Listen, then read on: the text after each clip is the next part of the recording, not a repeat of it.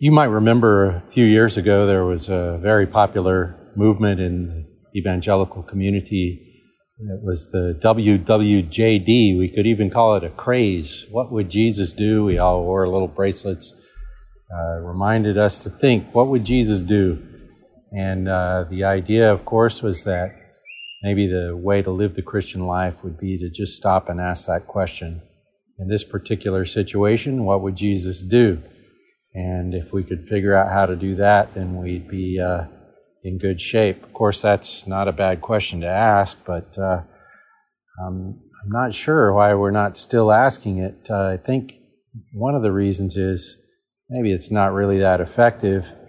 It's maybe hard to figure out exactly what would Jesus do, and then maybe it's even harder to actually do it. But I think it's also problematic to think that our primary way of relating to Jesus is to relate to him as simply an example of uh, good behavior or righteousness. That if we just do what he would do, we'd be fine. Uh, and I'm not sure that's really the right way to relate to Jesus according to Scripture.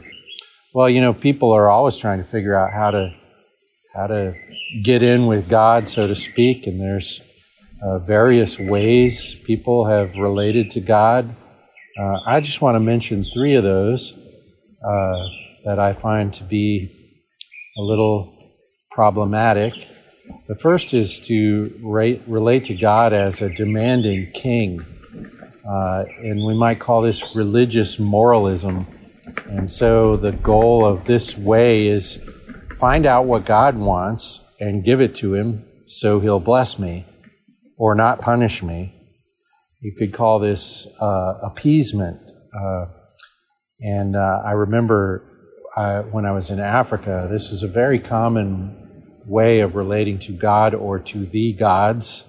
If you thought there was a God who might trouble you, then you might make a sacrifice or do something to show that your uh, appreciation to that God or to God or to Jesus. Or I remember seeing, I was in a little grocery, uh, well, I wouldn't call it a store, uh, more like a little uh, shed, and uh, in a in a marketplace in Nigeria, and there was a little sticker above the canned tomatoes. that said this business is covered in the blood of Jesus.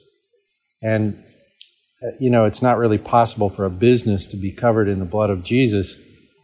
And of course, they didn't mean it literally, but it was simply a way to give honor to Jesus in the hope of blessing from God. Uh, and so this is kind of the religious, moralistic way, but it has some problems uh, first of all, how do I figure out what God wants? And you know, people who follow this way, the normal way they figure out what God wants is uh, they do something, and if something good happens, then they figure that they did the right thing. And if something bad happens, then they figure out they, that, that, they didn't do the right thing and they better change their ways. Uh, well, that turns out not to be a very reliable way of figuring out what God wants. And you know, the other problem we have is we can't tell the difference sometimes between a blessing and a curse. We all know the story of uh, the guy who wins the lottery. And, you know, if he had this mindset, he'd think, oh, well, God has blessed me. And we've all heard the stories about how winning a large sum of money like that all at once tends to uh, really wreck people's lives. And uh, so, how do you know it's a blessing and not a curse? Sometimes blessings come in disguise. Sometimes the Lord is doing you the greatest favor by leading you through some suffering. And sometimes the thing that seems like a blessing ends up, you know, in the end, you wish it hadn't happened. Uh, so, we're not very good at figuring out what God wants, and we're not very good at figuring out uh, the difference between a reward and a punishment in this life here on earth. And then the third thing I want to say about this religious, moralistic way of living with God is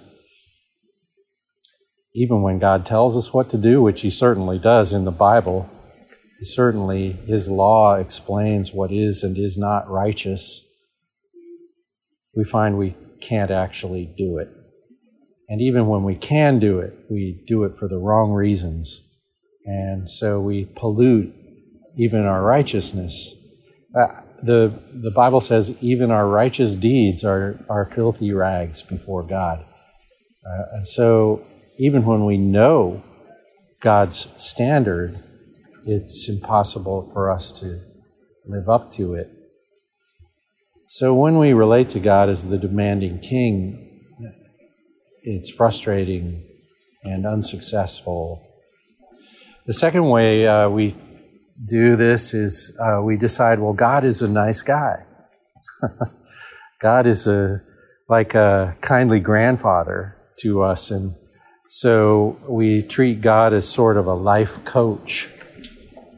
God, the nice guy, and so we think, well, what God wants from us is just to try to be nice and successful and happy, and God is there to give us guidance and advice about how to how to be nice and successful and happy. And uh, yeah, so we're we're okay with God because we're not that bad. We're not really honest about what God's righteous standard really is. You know, the scripture says, be perfect. And we all know nobody's perfect. And so we, we treat God as sort of a life coach. He's there to help us to be all that we can be.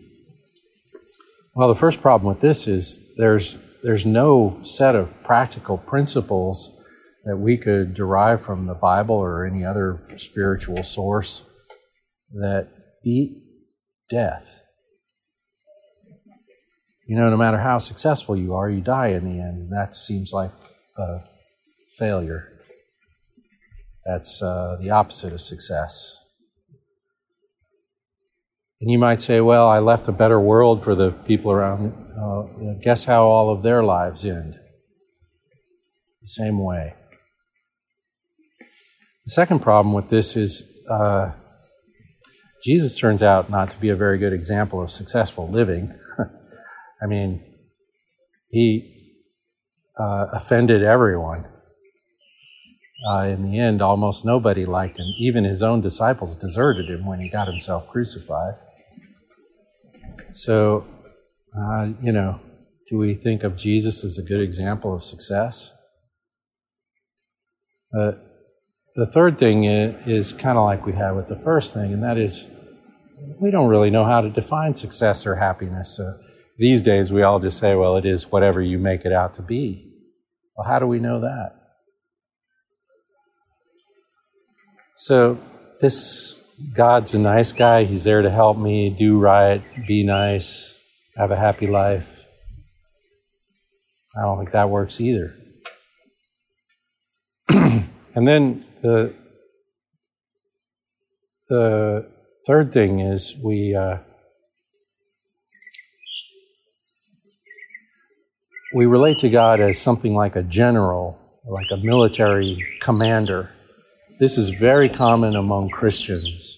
We are on a mission, and God is our commanding officer, and we take our orders from Him, and we contribute. We do our part to contribute to the mission God, uh, in this way of thinking, God needs me to get stuff done.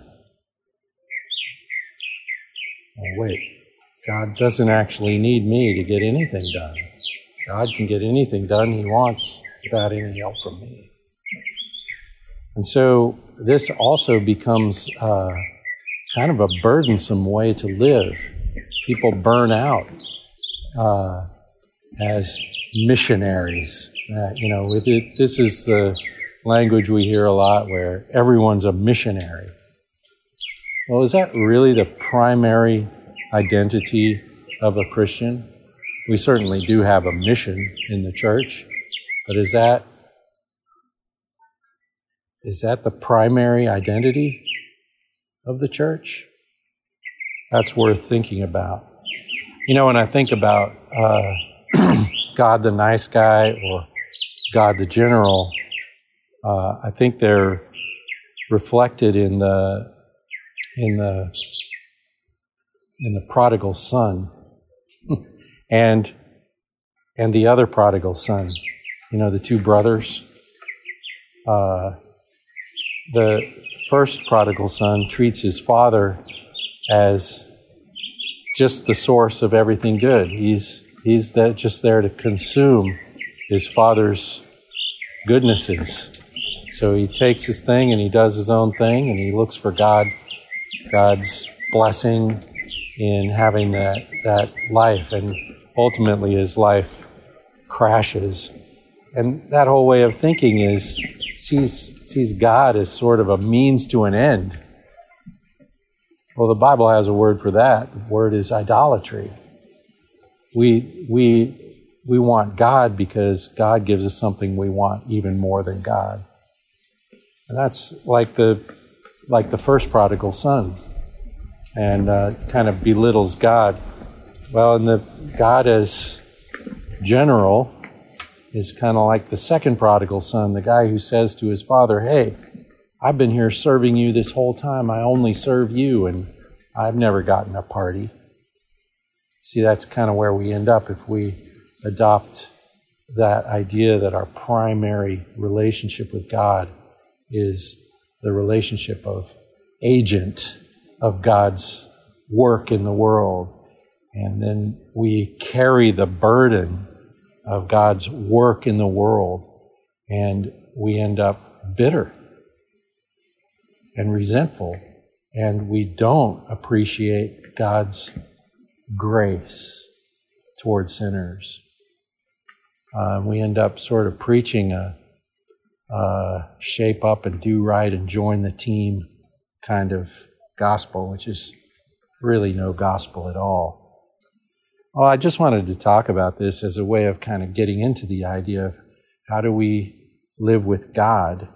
How do we, what, what is our relationship to God? And uh, I think we find in the prayer we've been looking at in John 17, Jesus' high priestly prayer. Oh my goodness. It turns out that when Jesus prays for us, he doesn't pray along these lines. He doesn't pray that we'll uh, meet God's demands as the oppressive king. And he, he doesn't discount God's righteousness by thinking of him as some kind of kindly grandfather figure who always brings us candy.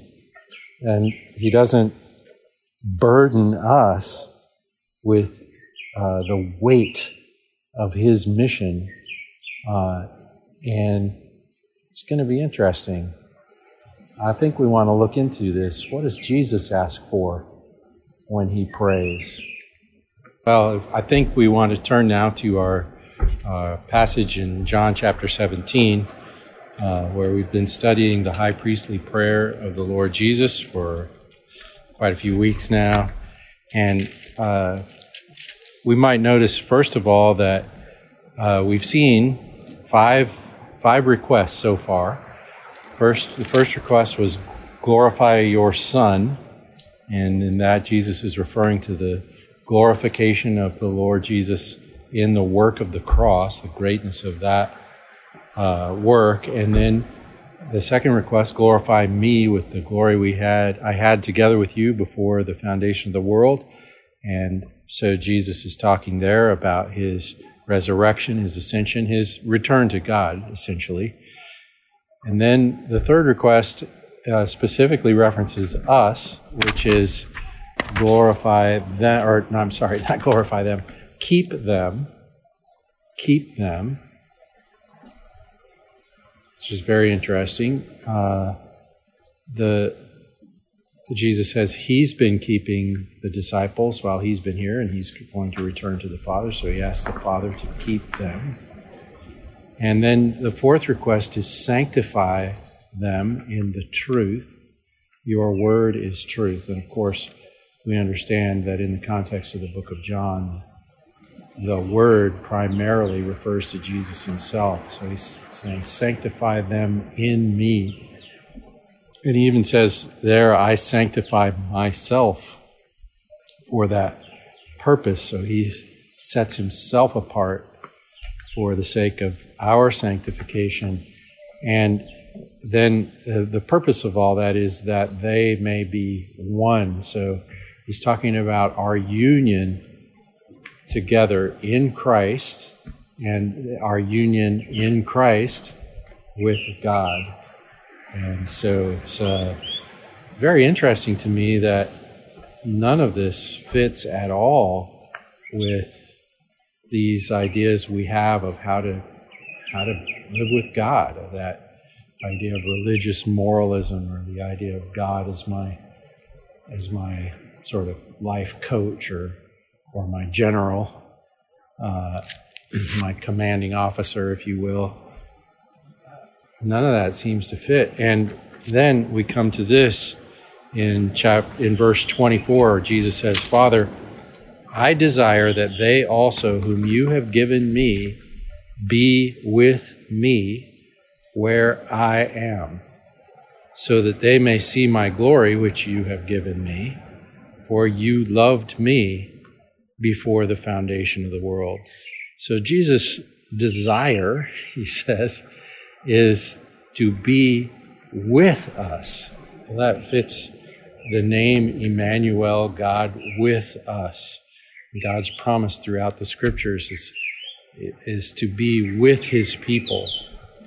And that promise is, of course, fulfilled in the person of Jesus Christ. So it occurred to me that uh,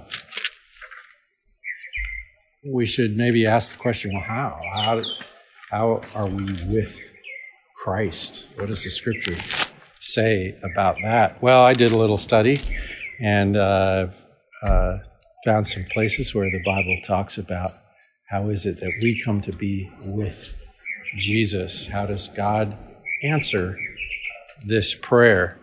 And I've got I've got six things, six ways of being with Jesus.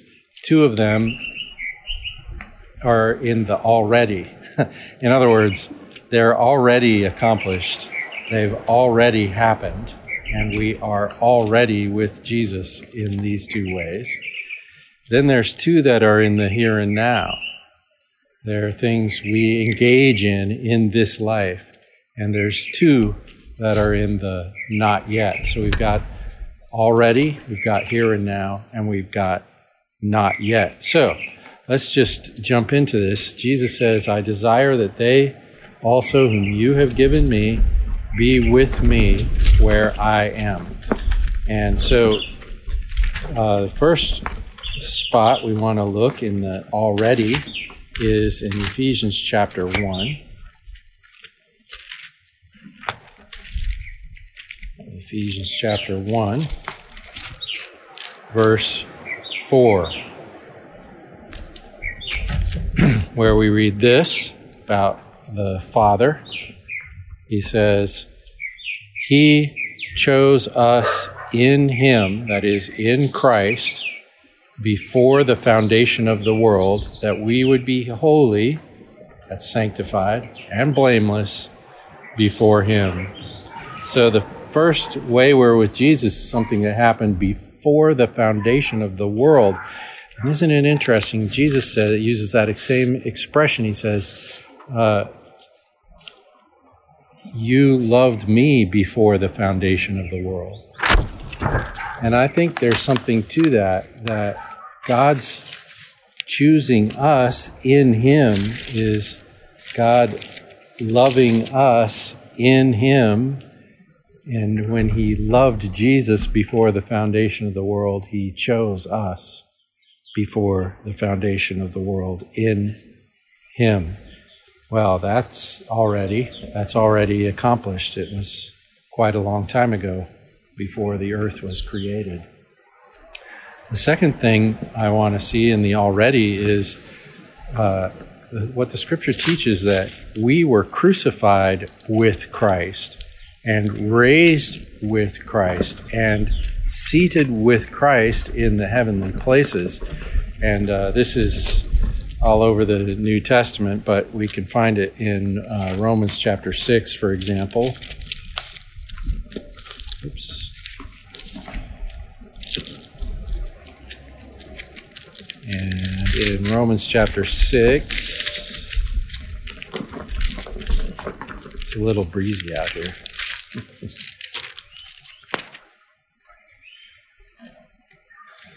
in verse 4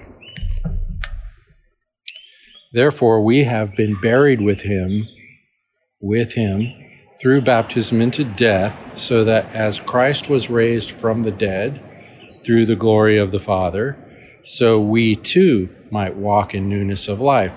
For if we have become united with him in the likeness of his death, certainly we shall also be in the likeness of his resurrection.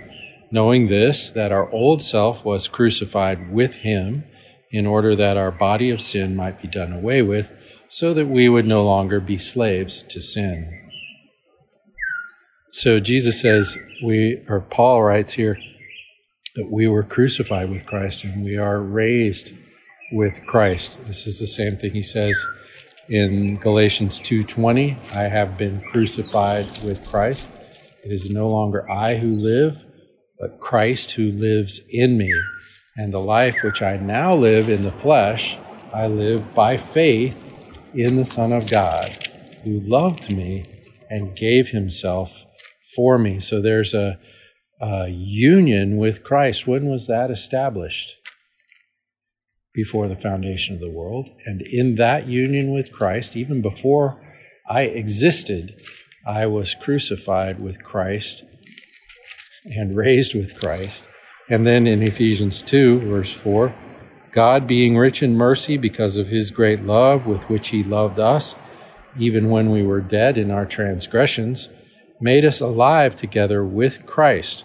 By grace you've been saved, and raised, not will raise, but raised us up with him and seated us, not will seat us one day, but seated us with him in the heavenly places in Christ Jesus, so that in the ages to come he might show the surpassing riches of his grace in kindness toward us in Christ Jesus.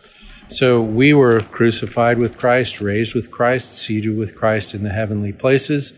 In these ways, we are with Christ. And these are things that have already occurred. They're, they're not things that happen now, they're not things that we look forward to in the future. They have already happened. We were chosen in Him before the foundation, and we were crucified with Him, raised with Him, seated with Him in the heavenly places. We are in Christ already. Well, as I said, there are some here and now ways we're with Christ. And uh, so the, the first one I want to talk about is our we we are in a position to draw near to God with Christ or in Christ, to have fellowship with God in this life, in the here and now, in Christ. And this is uh, this idea of drawing near is one of the themes in the in the book of Hebrews. So in Hebrews chapter 7 verse 25 we read this. Therefore he that is Jesus is able also to save forever or for good or once and for all or until the very end uh, forever those who draw near to God through him, since he always lives to make intercession for them. So he's able to save those who draw near to God through him. And so we we have this opportunity to draw near to God in Christ. And then in chapter 10 of Hebrews, we see this as uh, like a commandment, like an opportunity we should pursue. It says, Therefore, brothers, this is Hebrews 10, verse 19, since we have confidence to enter the holy place by the blood of Jesus, we have confidence to enter the holy place. We can meet with God because of the blood of Jesus by a new and living way which he inaugurated or started for us through the veil, that is, his flesh, And since we have a great high priest over the house of God, let us draw near with a sincere heart in full assurance of faith, having our hearts sprinkled clean from an evil conscience and our bodies washed with pure water. Let us draw near. Now, apart from Christ, we can't go anywhere near God. If I if I try to approach God without Christ, I am to be judged. I am a sinner. I am unrighteous. But I am clothed in the righteousness of Christ, and I come with Christ. And my only excuse for being in the presence of God is I'm with Him. Jesus, it says here, uh, it says in, said in chapter 7, He always lives to intercede for us. So He's always claiming me before God. He's with me, Jesus says. Then in 1 John chapter 1, we have another way of talking about this. In 1 John, the very beginning of the book of 1 John, we read this What was from the beginning, what we have heard, what we have seen with our eyes, what we've looked at and touched with our hands concerning the word of life. Life was manifested, and we've seen and testify and proclaim to you the eternal life which was with the Father and was manifested to us. So now we know this life is actually the person of Jesus. What we've also seen and heard, we proclaim to you also, so that you too may have fellowship with us.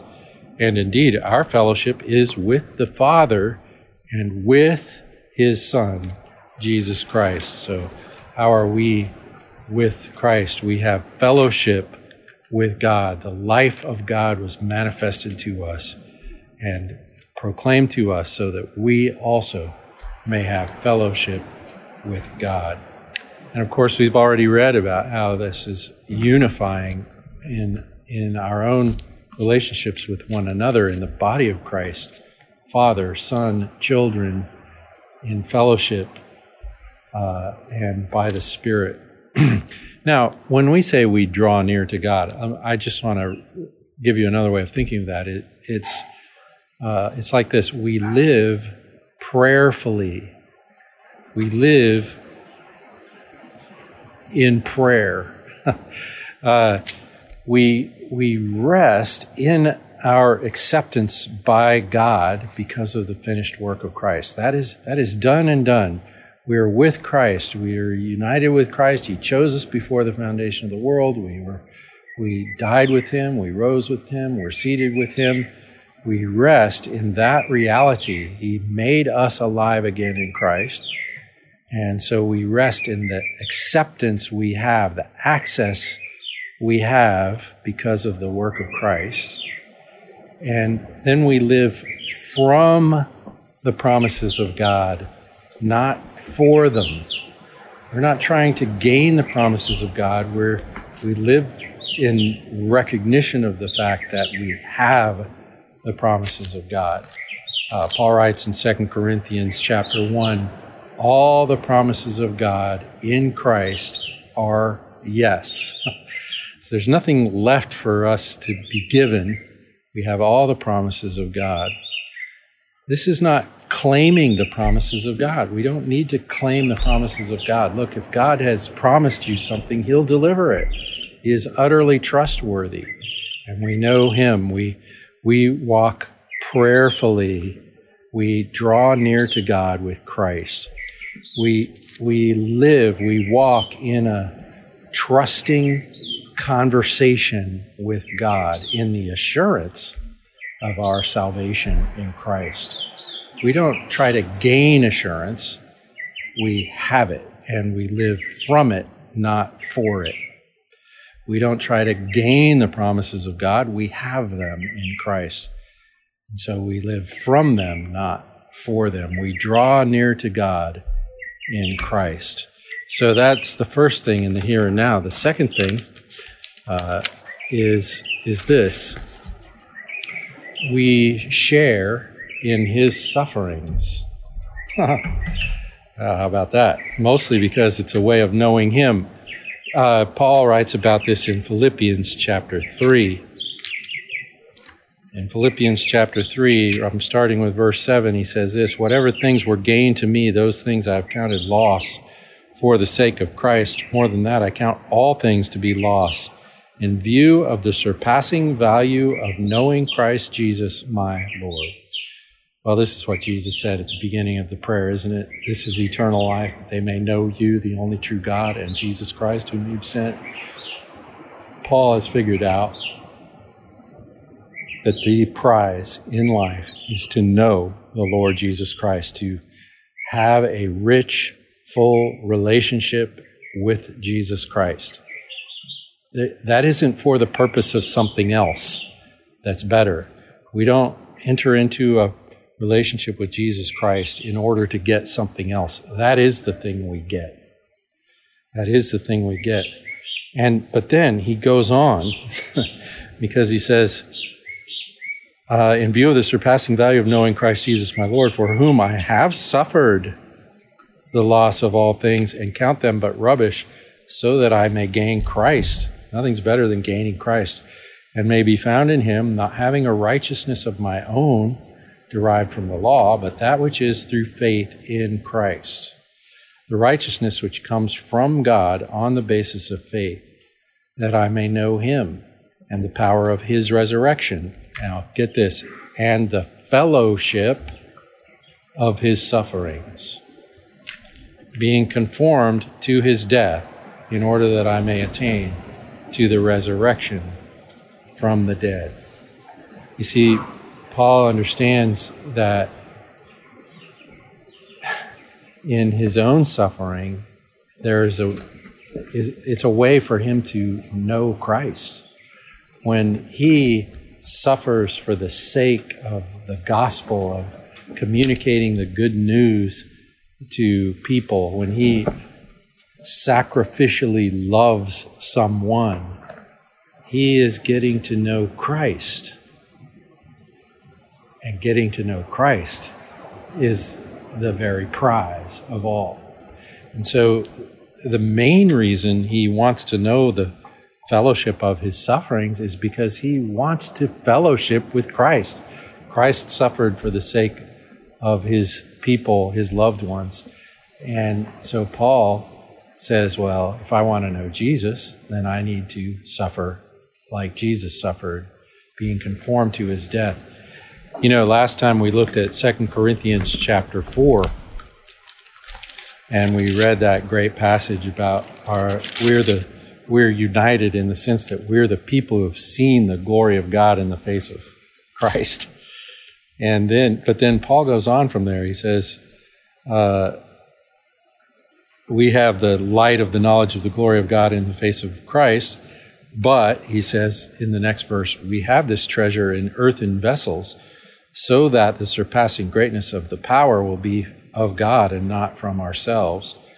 We are afflicted in every way, but not crushed, perplexed, but not despairing, persecuted, but not forsaken, struck down, but not destroyed, always carrying about in the body the dying of Jesus, so that the life of Jesus also may be manifested in our body.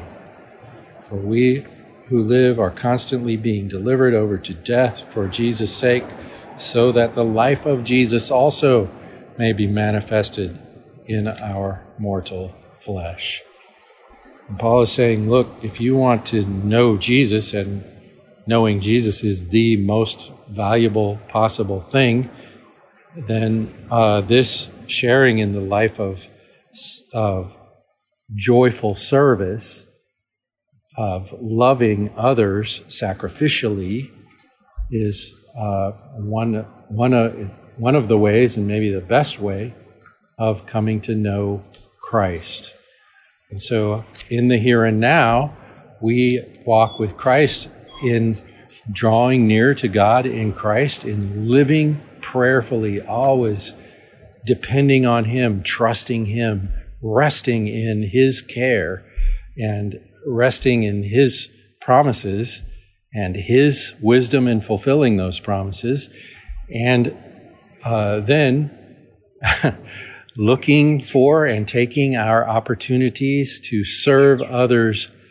And, and this isn't uh, some kind of burden or, you know, difficult mission we have to endure. It's something we do uh, for joy and with joy because in it we come to know Jesus himself. And so I would say this is especially true if we're talking about sharing the gospel with someone. You know, when Jesus uh, said, uh, that the hour has come for the Son of Man to be glorified, you remember he went on to say, uh, this is in John chapter 12. The hour has come for the Son of Man to be glorified, John 12, now verse 24. Truly, truly, I say to you, unless a grain of wheat falls into the earth and dies, it remains alone. But if it dies, it bears much fruit. And at this point, we might think, oh, well, he's talking about himself in his own death, but he goes on. He who loves his life loses it, and he who hates his life in this world will keep it to life eternal. If anyone serves me, he must follow me. And where I am, there my servant will be also. And that should remind us, I think, of Jesus' prayer that they would be with me where I am you know, you want to be where Jesus is. You want to be with him. And where Jesus is, is in loving other people, even to the point of sacrifice uh, on your own part. It says, Where I am, there my servant will be also. If anyone serves me, the Father will honor him. So we have these two ways. We draw near, we live prayerfully, and we share in the sufferings of Christ. Paul talks about this in Ephesians 2 when he says uh, that we are his workmanship created in Christ Jesus unto good works, which God has prepared beforehand that we should walk in them. So we rest in Christ and then we joyfully serve in Christ. We share the love we have experienced. So those are the here and now ways. So we had the already ways. The already ways were we were chosen in Him before the foundation, and we were crucified with Him, raised with Him, seated with Him in the heavenly places. And then the here and now ways were draw near, we live prayerfully, and the the and then we walk in whatever good things He gives us to do. We uh, rejoice in the opportunity to share in the sufferings of Christ for the sake of others. And then there's the yet to come ways. Yet to come ways. And the first of these is in Philippians chapter 1,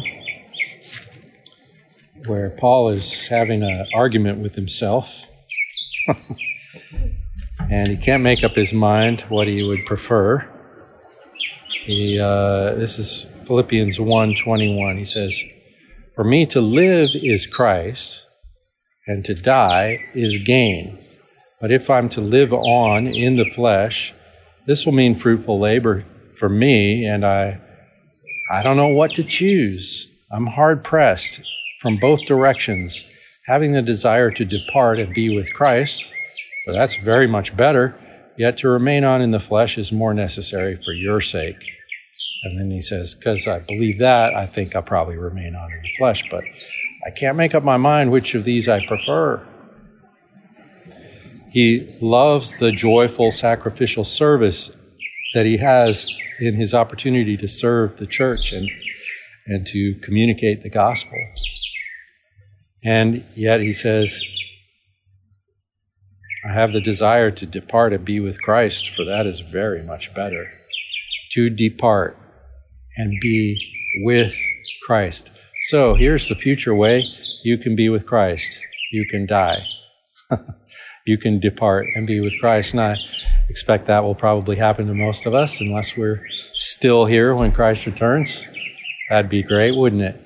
But if we're not, if we pass away before that day, we will go immediately to be with Christ. To be absent from the body is to be present with the Lord, Paul says. And here he says to depart and to be with Christ. There's an experience of withness, of being with him, of being in his presence, of knowing him that is somewhat richer, more face to face, more direct, I suppose. We don't know a whole lot about exactly what it will be like, but it will be better by far, according to this. And so we look forward to the day in which we go to be with the Lord. We're, we're not uh, rushing for that because we also love the work of the sacrificial service of the here and now as a way of knowing Christ. Knowing Christ is the thing. So one day we'll be with Christ. And then the, the last last thing here, the second yet to come way, uh, is in First Thessalonians. Oh, oh my! First Thessalonians, chapter four.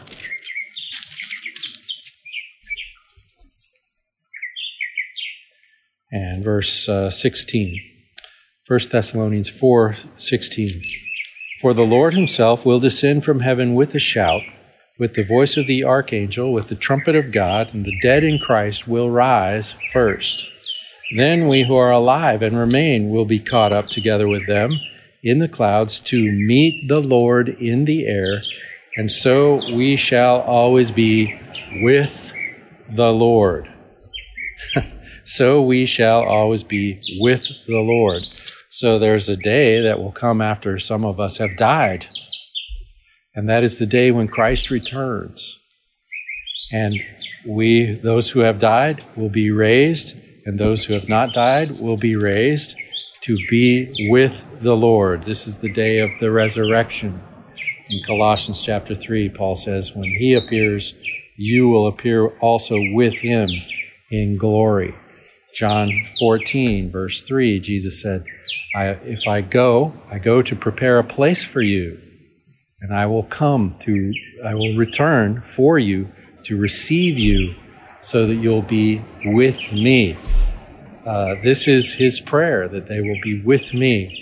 So there's a sense in which the Lord is praying here in John chapter 17 for that consummation of all things in that final resurrection. He's looking forward to that day that is even now yet to come. And yet, there's answers to this prayer that have already occurred, and there's answers to this prayer that do occur on a daily basis in our lives as Christians.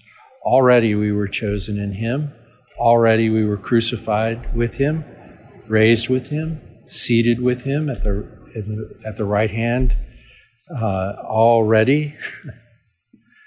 and here and now, we have the opportunity to live prayerfully to rest in God's promises and live from them, and in living from them, to come to know Christ by giving our own lives the way He gave His in sacrificial love for other people.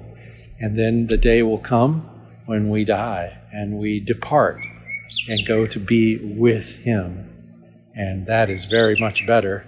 And then we, one, one day after that, we will be resurrected. We will be resurrected, and so we will be with Him forever. Now, the thing you really need to notice here is that being with Him is it. You know, being with Him, abiding in Him and in His love, we will bear much fruit, but the fruit isn't the point. The things we do for Him are not the point. The way we obey Him is not the point. It's just the happy, good outcome of the thing that is the point. And that's at the beginning of this prayer, that they may know you, the only true God, and Jesus Christ, whom you've sent. And here it is again at the end of this prayer, that they may be with me where I am. And then he goes on from there, just, you know, sort of catch the rest of this verse so that they may see my glory, which you have given me. The very glory of God resides in Christ, and when we're with Him, we have the opportunity to see the nature of God, the greatness of God reflected in the person of Jesus Christ. that is our opportunity. There isn't any greater opportunity than that. And then he says, For you have loved me before the foundation of the world. When God loves Christ, he loves us in Christ. he loves us in Christ.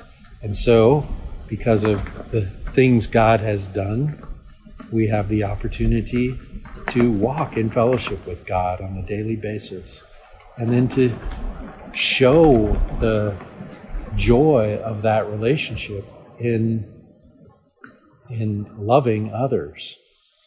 And we look forward to the day when we will be with him even more in person. You know that textile i always look i always quote from 1 john chapter 3 i probably talk about that verse every sunday it says we don't know what we'll be yet but we do know this when we see him we'll be like him because we'll see him as he is. You see, being with Jesus changes you. Being with Jesus changes you. So, whatever opportunity you have to be with him now, you should take it. And one day, we will be with him face to face and be completely transformed by that experience. This is fantastic news we rejoice. We rejoice in it. Father, we thank you for this great love that you have loved us with, to be united to Christ, to be chosen in Him, to be crucified, raised, seated with Him in the heavenly places, to walk every day, to draw near to you, to live prayerfully with you, to walk in fellowship with you, and so in close fellowship with each other, to share your love with each other and the world around us, to show your goodness and your grace, to become people uh, who are trophies of your grace. And Lord, we do look forward to that day when we will be with you once and for all, and we will know the joy of our full humanity in Christ. For all these things, we give you thanks. In Jesus' name and by the Spirit. Amen.